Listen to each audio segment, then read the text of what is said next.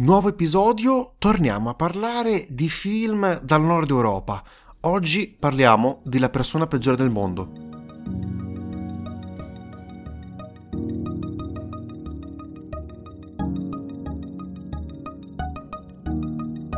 Direttamente da Cannes arriva il nuovo film di Joachim Trier. È eh, la conclusione della trilogia di Oslo, dopo Reprise, dopo Oslo 31 agosto, arriva la persona peggiore del mondo. Ha vinto premio come miglior attrice protagonista a Renette Reinsve a Cannes e quindi avevamo abbastanza aspettative su questa pellicola.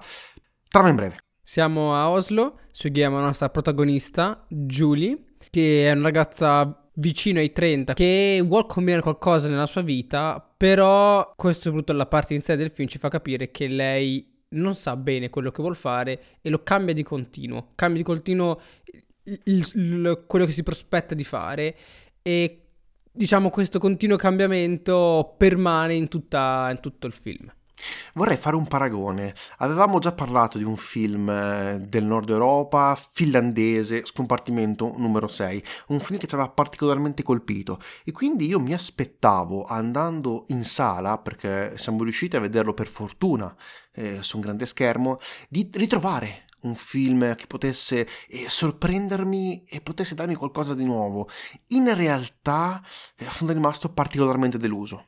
E cosa ci troviamo innanzitutto quando guardiamo questo film dove ci troviamo? Ci troviamo a vagare nella vita di Giulia, in mezzo ad una Norvegia borghese. È un film esistenziale in questo spaccato di vita alla ricerca di se stessa. E Giulia è alla ricerca di qualcosa e alla ricerca della sua storia. È anche un film sul fallimento, su come affrontare la vita, affrontarla così come viene, apprezzare gli errori e anche accettare i comportamenti incoerenti propri e quelli di altre persone. Ecco, questa comprensione che magari non sempre riesce, eh, magari non sempre mh, genera qualcosa di positivo, certe volte ci sta a fallire e ci sta andare ad esplorare nuove strade, nuove passioni. Ecco, questa idea secondo me è il lato più positivo che si può estrarre da questo film. Il film eh, regge fino ad un certo punto, poi eh, anche forse per via della sua divisione in capitoli, mentre ci abbiamo verso la fine, eh, verso il capitolo 9 direi all'incirca, quando è il momento di eh, tirare le conclusioni, il film eh, si perde. Cioè non vi riesce, perlomeno, eh, non si riesce a provare quel minimo di empatia, io non ho, tro- non ho trovato, eh, quel minimo di empatia nei confronti eh, della protagonista, nei confronti di tutti i personaggi. Ecco, ad un certo punto mi ha anche annoiato. Diventa quasi eh, soporifero per l'eccessiva lunghezza del film. Tu sai che devi arrivare all'epilogo e quel momento inizia a diventare veramente veramente molto molto lungo. Vi sono però, come detto, degli spunti comunque interessanti e ci sono degli spunti certe volte però trattati anche molto molto male, in particolare per questioni che sono prettamente quotidiane e importanti nei giorni nostri, che vengono trattate con abbastanza superficialità dal regista. Eh, ci troviamo la libertà d'espressione, eh, cancel culture, Me Too. Ecco, è un peccato che il regista li affronti con superficialità e le tratti come discussioni a contorno, eh, dialoghi, certe volte anche interessanti, che però terminano troppo presto. In particolare eh, vi è una scena, un'intervista ad, al fumettista che è interpretato da Anders Daniels Lee, uno degli amori di Julie, che è interpretata da René Reinsve, non diremo mai bene i nomi, è impossibile che ci riusciamo. In particolare questa scena vi in questa intervista in cui gli fa un'importantissima, interessantissima riflessione sul ruolo dell'artista, la quale però viene velocemente proprio tagliata a livello di inquadrature, a livello di audio dal regista, come se non volesse dare importanza a questi problemi, a queste discussioni che eh, sono molto interessanti, sono molto attuali e magari è interessante vedere qual è l'approccio che ha un regista, un artista in questo caso a tali temi. Ecco, vengono trattati, come detto, in maniera marginale e questo, eh, secondo me, è un grave problema.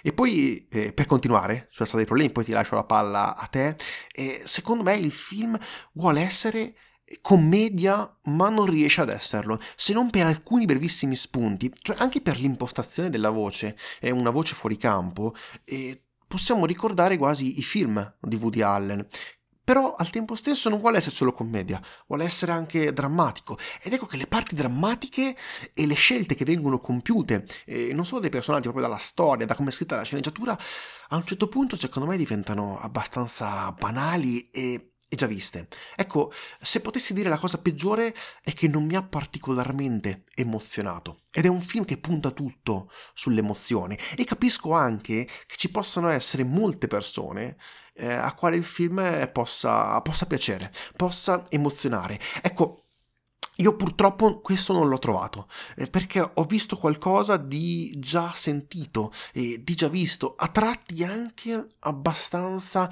melenso. E fino a un certo punto il film era, era bello, come detto, però il modo di chiudere la storia, quasi tirato per i capelli, cercando di trovare qualche modo, un dramma da raccontare, quando magari non ve n'era necessità, per me è, è stato un peccato come voleva tirar fuori il coniglio dal cilindro ma non riuscendoci pienamente.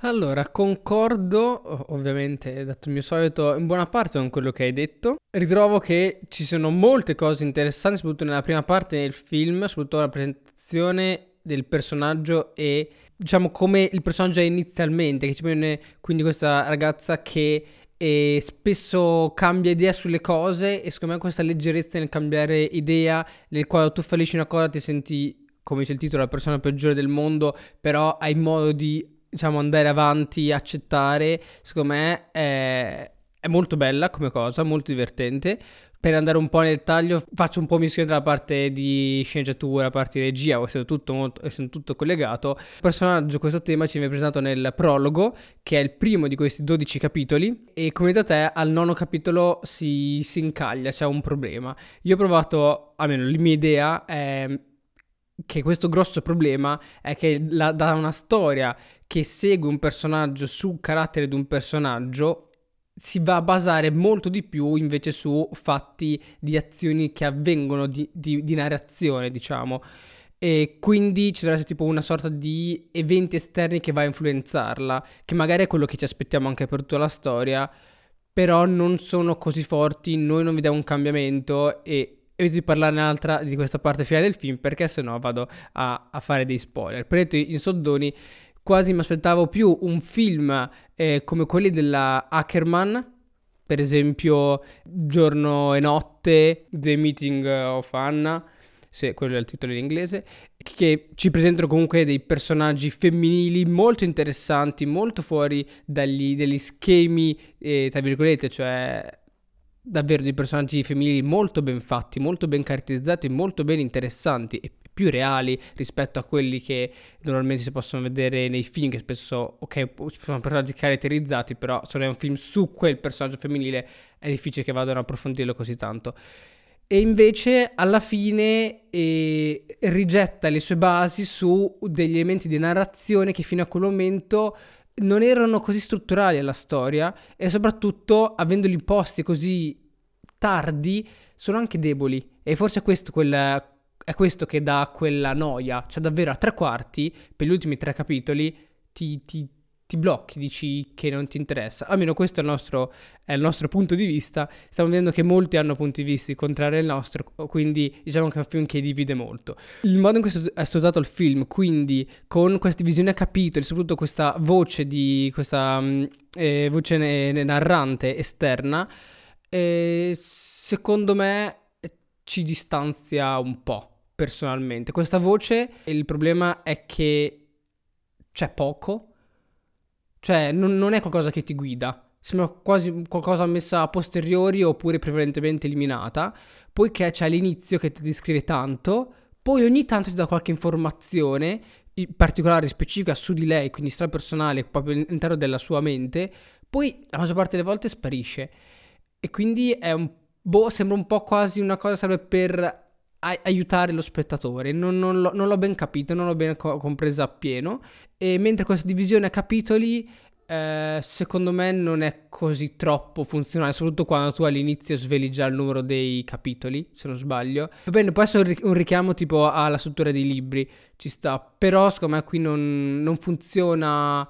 Cioè c'è un distacco tra lo spettatore e, e il film, a parer mio, soprattutto ovviamente la parte in cui ci sono dei problemi. La parte iniziale, se anche questa divisione a capitoli, magari tu ti fa vedere il titolo, tu pensi una cosa, in realtà è qualcos'altro, ci giochi, ci sta, il film ti prende e tu continui. Appena invece i, iniziano a essere dei problemi e quindi lo spettatore è un pochino più distaccato, questa divisione a capitoli lo rende ancora più distaccato, a parer mio, e quindi evita una maggiore eh, attenzione, una maggiore empatia. Tu tra l'altro hai visto anche il precedente film, Oslo 31 agosto. Come lo paragoneresti? L'ho trovato molto molto bello, mi è piaciuto molto, ovviamente come dice il titolo è anche questo ambientato a Oslo, come anche la sua opera prima in un lungometraggio, Reprise o in qualsiasi modo venga pronunciato, che è il 2006, cioè una trilogia di film ambientati eh, ad Oslo per chi vede questi film capisce che effettivamente Oslo è un elemento molto importante, questa città, poi cambiano, nella persona peggiore del mondo lo ripetono, non so, 50 volte che sono Oslo, per dire. E l'ho trovato molto molto bello e, come diceva, una struttura più non conforme, più, più onesta con se stesso, cioè era più una struttura fatta per quella determinata storia per quei determinati personaggi, mentre, come ha detto la persona peggiore del mondo, c'è quella struttura che dopo un po' ti cambia e da incrociata sul personaggio diventa più di narrazione con elementi non particolarmente freschi, diciamo. E quindi ho trovato solo molto molto più bello. E soprattutto questo problema, come avete capito, è il problema principale che ci do di questo cambio di tipo di, di schema, di sintassi di storia, è il problema più grande che io attribuisco a, a questo film, che ci ha fatto abbastanza innervosire. Vorrei tornare un attimino sui personaggi, perché tu avevi citato bene eh, come eh, il, alla fine il personaggio femminile principale, Julie, non sia così tanto definita. Cioè suo, la sua evoluzione, onestamente, è abbastanza piatta durante il film non c'è un'evoluzione, non c'è un eh, magari tentativo di cambiare. Eppure durante i quattro anni in cui si svolge la storia un sacco di eventi le accadono, eppure lei continua a rimanere il personaggio iniziale e questo secondo me è una cosa molto molto grave. In particolare un'altra cosa che mi ha dato mm, fastidio, una nota di colore così da, da aggiungere, è che... Eh, il film eh, tenta di raccontare gli uomini anche nelle loro lati peggiori, mentre le donne non vengono raccontate in, in questo lato. E, ma poi quindi il film alla fine ci concentra principalmente sui personaggi maschili, quando invece vuole essere un film eh, basato su una protagonista femminile. Cioè, e, e, questa è una cosa che ho trovato particolarmente a livello concettuale difficile da comprendere. Però è interessante come tutti i personaggi non vengano mai giudicati, sia esternamente dal regista o comunque da quello che deve essere lo spettatore, e sia internamente. E la risposta su chi sia la, peggiore, la persona peggiore del mondo rimane alla fine volutamente non eh, risposta, se ci pensiamo. Sì, non vengono giudicati per quanto riguarda il... Um il suo cambio di... il suo cambio effettivamente eh, non c'è completamente, poiché vorrebbe... buona parte del film lei è, è così. Lei è libera, del, cioè vuole essere libera delle sue scelte e quindi diciamo che spesso cambia strada e, e ci sta. La storia così non ha una reale crescita. Lei continua a essere così. Dopo un po' ci sono degli elementi, quelli che stavo dicendo, di narrazione molto importanti, non particolarmente freschi e talvolta anche non interessanti perché sono poco sviluppati o sembrano un po' gettati lì, che dovrebbero farli avvenire, dovrebbero far avvenire dentro di lei una crescita, che è una cosa che vediamo in un sacco di film secondo me quasi noi non lo vediamo. Cioè c'è un'inquadratura in cui pensi, ok, qui sta avendo un... c'è una crescita, sta pensando a qualcosa, però non siamo abituati a comunque una regia che uno sguardo molto tenuto nel vuoto pensieroso ci va a raccontare tanto, perché comunque ha un montaggio eh, che mantiene un po' di ritmo, e nel senso che non è che pondera tanto sulle attese, sul pensiero, su cosa stanno pensando i personaggi. E poi vediamo uh, diciamo, la parte finalissima, il personaggio che è evoluto in tutt'altro. Questo a me ha dato un po', un po fastidio perché, cioè io ti dico, se tu prendi il, il, il prologo, che è quello all'inizio, il prologo e l'epilogo, li guardi uno dietro l'altro hai visto il film, quello che è in mezzo non senti la necessità quasi di vederlo. Hai ragione, hai perfettamente ragione. E adesso vorrei però concentrarmi su un altro aspetto che hai accennato, e cioè la regia, perché come detto sceneggiatura e regia sono la stessa persona e quindi tendenzialmente è difficile anche criticare una cosa senza parlare anche del resto. Ecco, e parto con una nota positiva. Mi ha particolarmente affascinato l'atmosfera creata dalla Norvegia, con eh, questo sole certe volte persistente anche di notte che aiuta secondo me un sacco una fotografia, una fotografia che non è troppo di altissimo livello, ma riesce a creare eh, una, una, bellissima suggestione, suggestione che magari non riesce il film a creare con la storia. E dopo ti lascio, ti lascio parlare un po' più approfonditamente sulla fotografia. Però prima vorrei aggiungere una cosa, la regia eh, secondo me si distingue in due tre scene, eh, una in particolare in cui il tempo sembrerà essersi fermato, certo, nulla di innovativo, ma l'ho trovata eh, piacevole per come si è inserita all'interno della storia, e un'altra in cui vi saranno delle, delle droghe psichedeliche, ecco, forse la migliore del film, dalla quale però la pellicola non sembra più eh, riprendersi, e da quel momento in poi, secondo me, inizia completamente a perdersi. Ecco quindi che è una regia eh, buonissima in quelle due, tre scene scene, in quelle due o tre trovate sicuramente interessanti, però per il resto onestamente mi aspettavo di più. Anche paragonandolo a scompartimento numero 6 eh, di un, eh, di, del finlandese Juho Kusmanen, che mi ha particolarmente colpito, ma ne abbiamo già parlato e ne parleremo, ne parleremo di nuovo perché, eh, sarò onesto, è uno dei film che ho preferito di quest'anno. Sì, come, come, regia è una regia piuttosto semplice che sta molto sta vicino ai personaggi, non necessariamente non come, come può essere una camera a spalla. Se non sbaglio, eh, la mia memoria potrebbe fallire. Ci sono uh, dei movimenti e comunque camere a spalla o stabilizzate che seguono i personaggi senza troppi movimenti eh, assurdi. Assurdi per dire quei momenti che eh, a me non piacciono particolarmente. Sorrentino.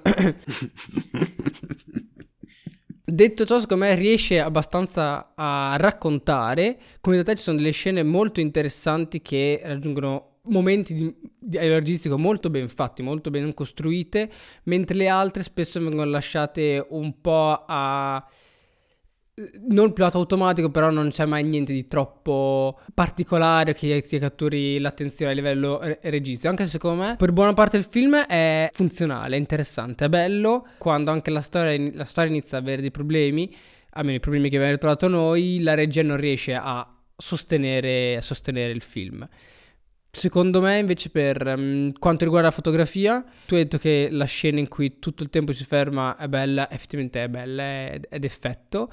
A me per il resto non è piaciuta. Quelle in esterno, essere onesto, non mi ricordo benissimo perché la memoria è stata completamente presa invece dalle, dalle, dalla fotografia quando erano in interni, poiché era molto altalenante. C'erano dei momenti in cui c'era una luce eh, morbida, c'erano momenti in cui c'era una luce molto forte, che sembravano comunque dei film, non so, degli anni 60-70, perché avevano quelle luci molto dirette e eh, cioè lo vedi dalle ombre che era molto forte e soprattutto questo cambiamento io l'ho notato con il cambio inquadratura c'è un'inquadratura in cui c'è la scena illuminata in un modo cambio inquadratura le, luci, le, posizioni delle luci più o meno sono quelle, direi. Però la, la, forza, l'intensità della luce, quanto è forte, quanto è morbida, sembra diverso. Quindi ogni cambio inquadratura sembra, cioè sembra che sia un cambio fotografico, che talvolta se mantiene la stessa luce, la stessa illuminazione per una stessa scena e fai un cambio inquadratura, eh, può essere anche una cosa normale. Cioè dici, ma io ho usato sempre la stessa luce, ma ho cambiato inquadratura. Sì, però dovresti fare degli aggiustamenti.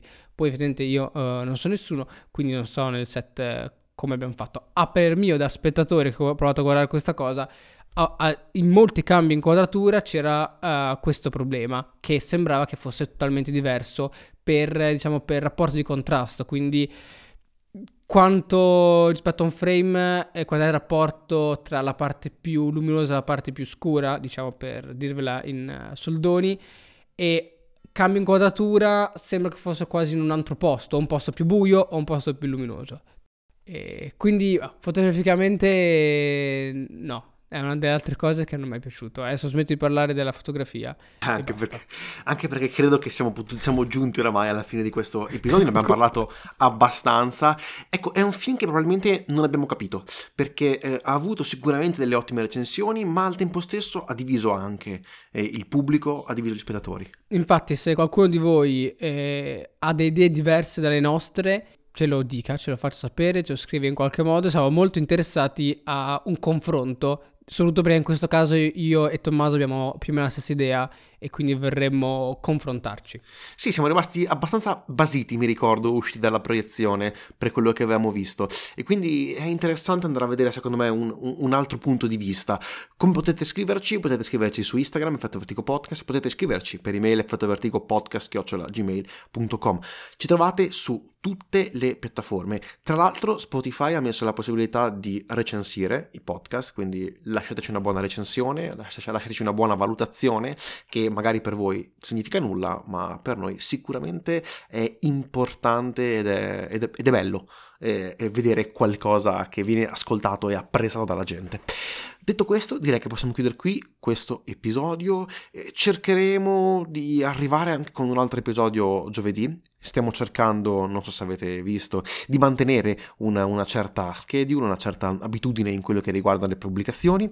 Il lunedì arriva l'episodio principale e poi eventualmente il giovedì con un episodio extra. In particolare quando si parla eh, di film singoli cerchiamo magari di, mm, di aumentare il volume di episodi parlando e concentrandoci su una sola pellicola al posto come facevamo prima di parlare di una o due pellicole messe insieme per dare più spazio perché secondo noi ogni pellicola merita il suo tempo. Detto questo, io direi che possiamo chiudere l'episodio. Io sono Tommaso. Io sono Aurelio. E questo è l'effetto Vertigo. Grazie mille, arrivederci.